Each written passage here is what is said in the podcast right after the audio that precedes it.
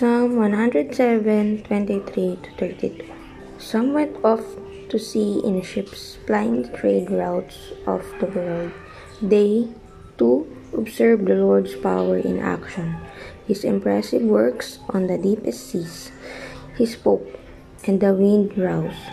Stirring up the waves, their ships were tossed to the heavens and plunged again to the depths. The sailors cringed in terror.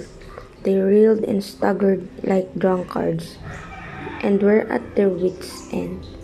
Lord, help! They cried in their trouble, and He saved them from their distress. He calmed the storm to a whisper, and stilled the waves. What a blessing was that stillness as He brought them safely into harbor. Let them praise the Lord for His great love and for the wonderful things He has done for them. Let them exalt him publicly before the congregation and before the leaders of the nation.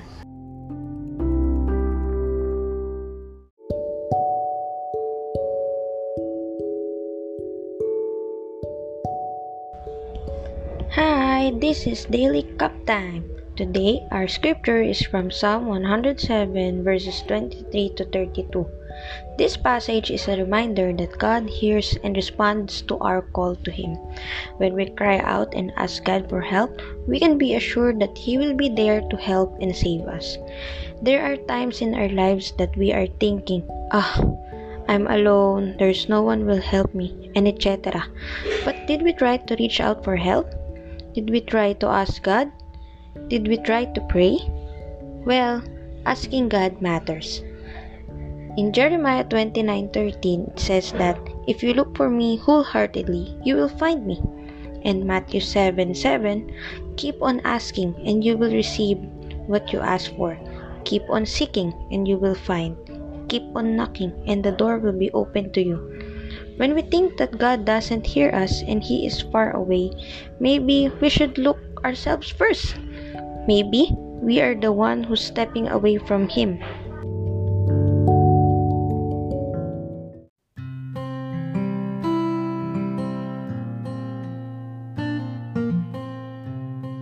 We should apply it in asking God to help us when we are in trouble. We can have an assurance that He will direct our path and bring us safely into His will for us. Jeremiah 29:11 For I know the plans I have for you, says the Lord. They are plans for good and not for disaster, to give you a future and a hope. Also in Psalm 121 Verse 4 Indeed, he who watches over Israel never slumbers or sleeps. Just remember that the Lord never slumbers or sleeps when we are asking for his help. Let's pray. Father God in heaven, teach us to trust in you and abide in your promises that you're always there to help us and carry us when we are in trouble. Thank you so much for being there, Lord. In Jesus' name, amen.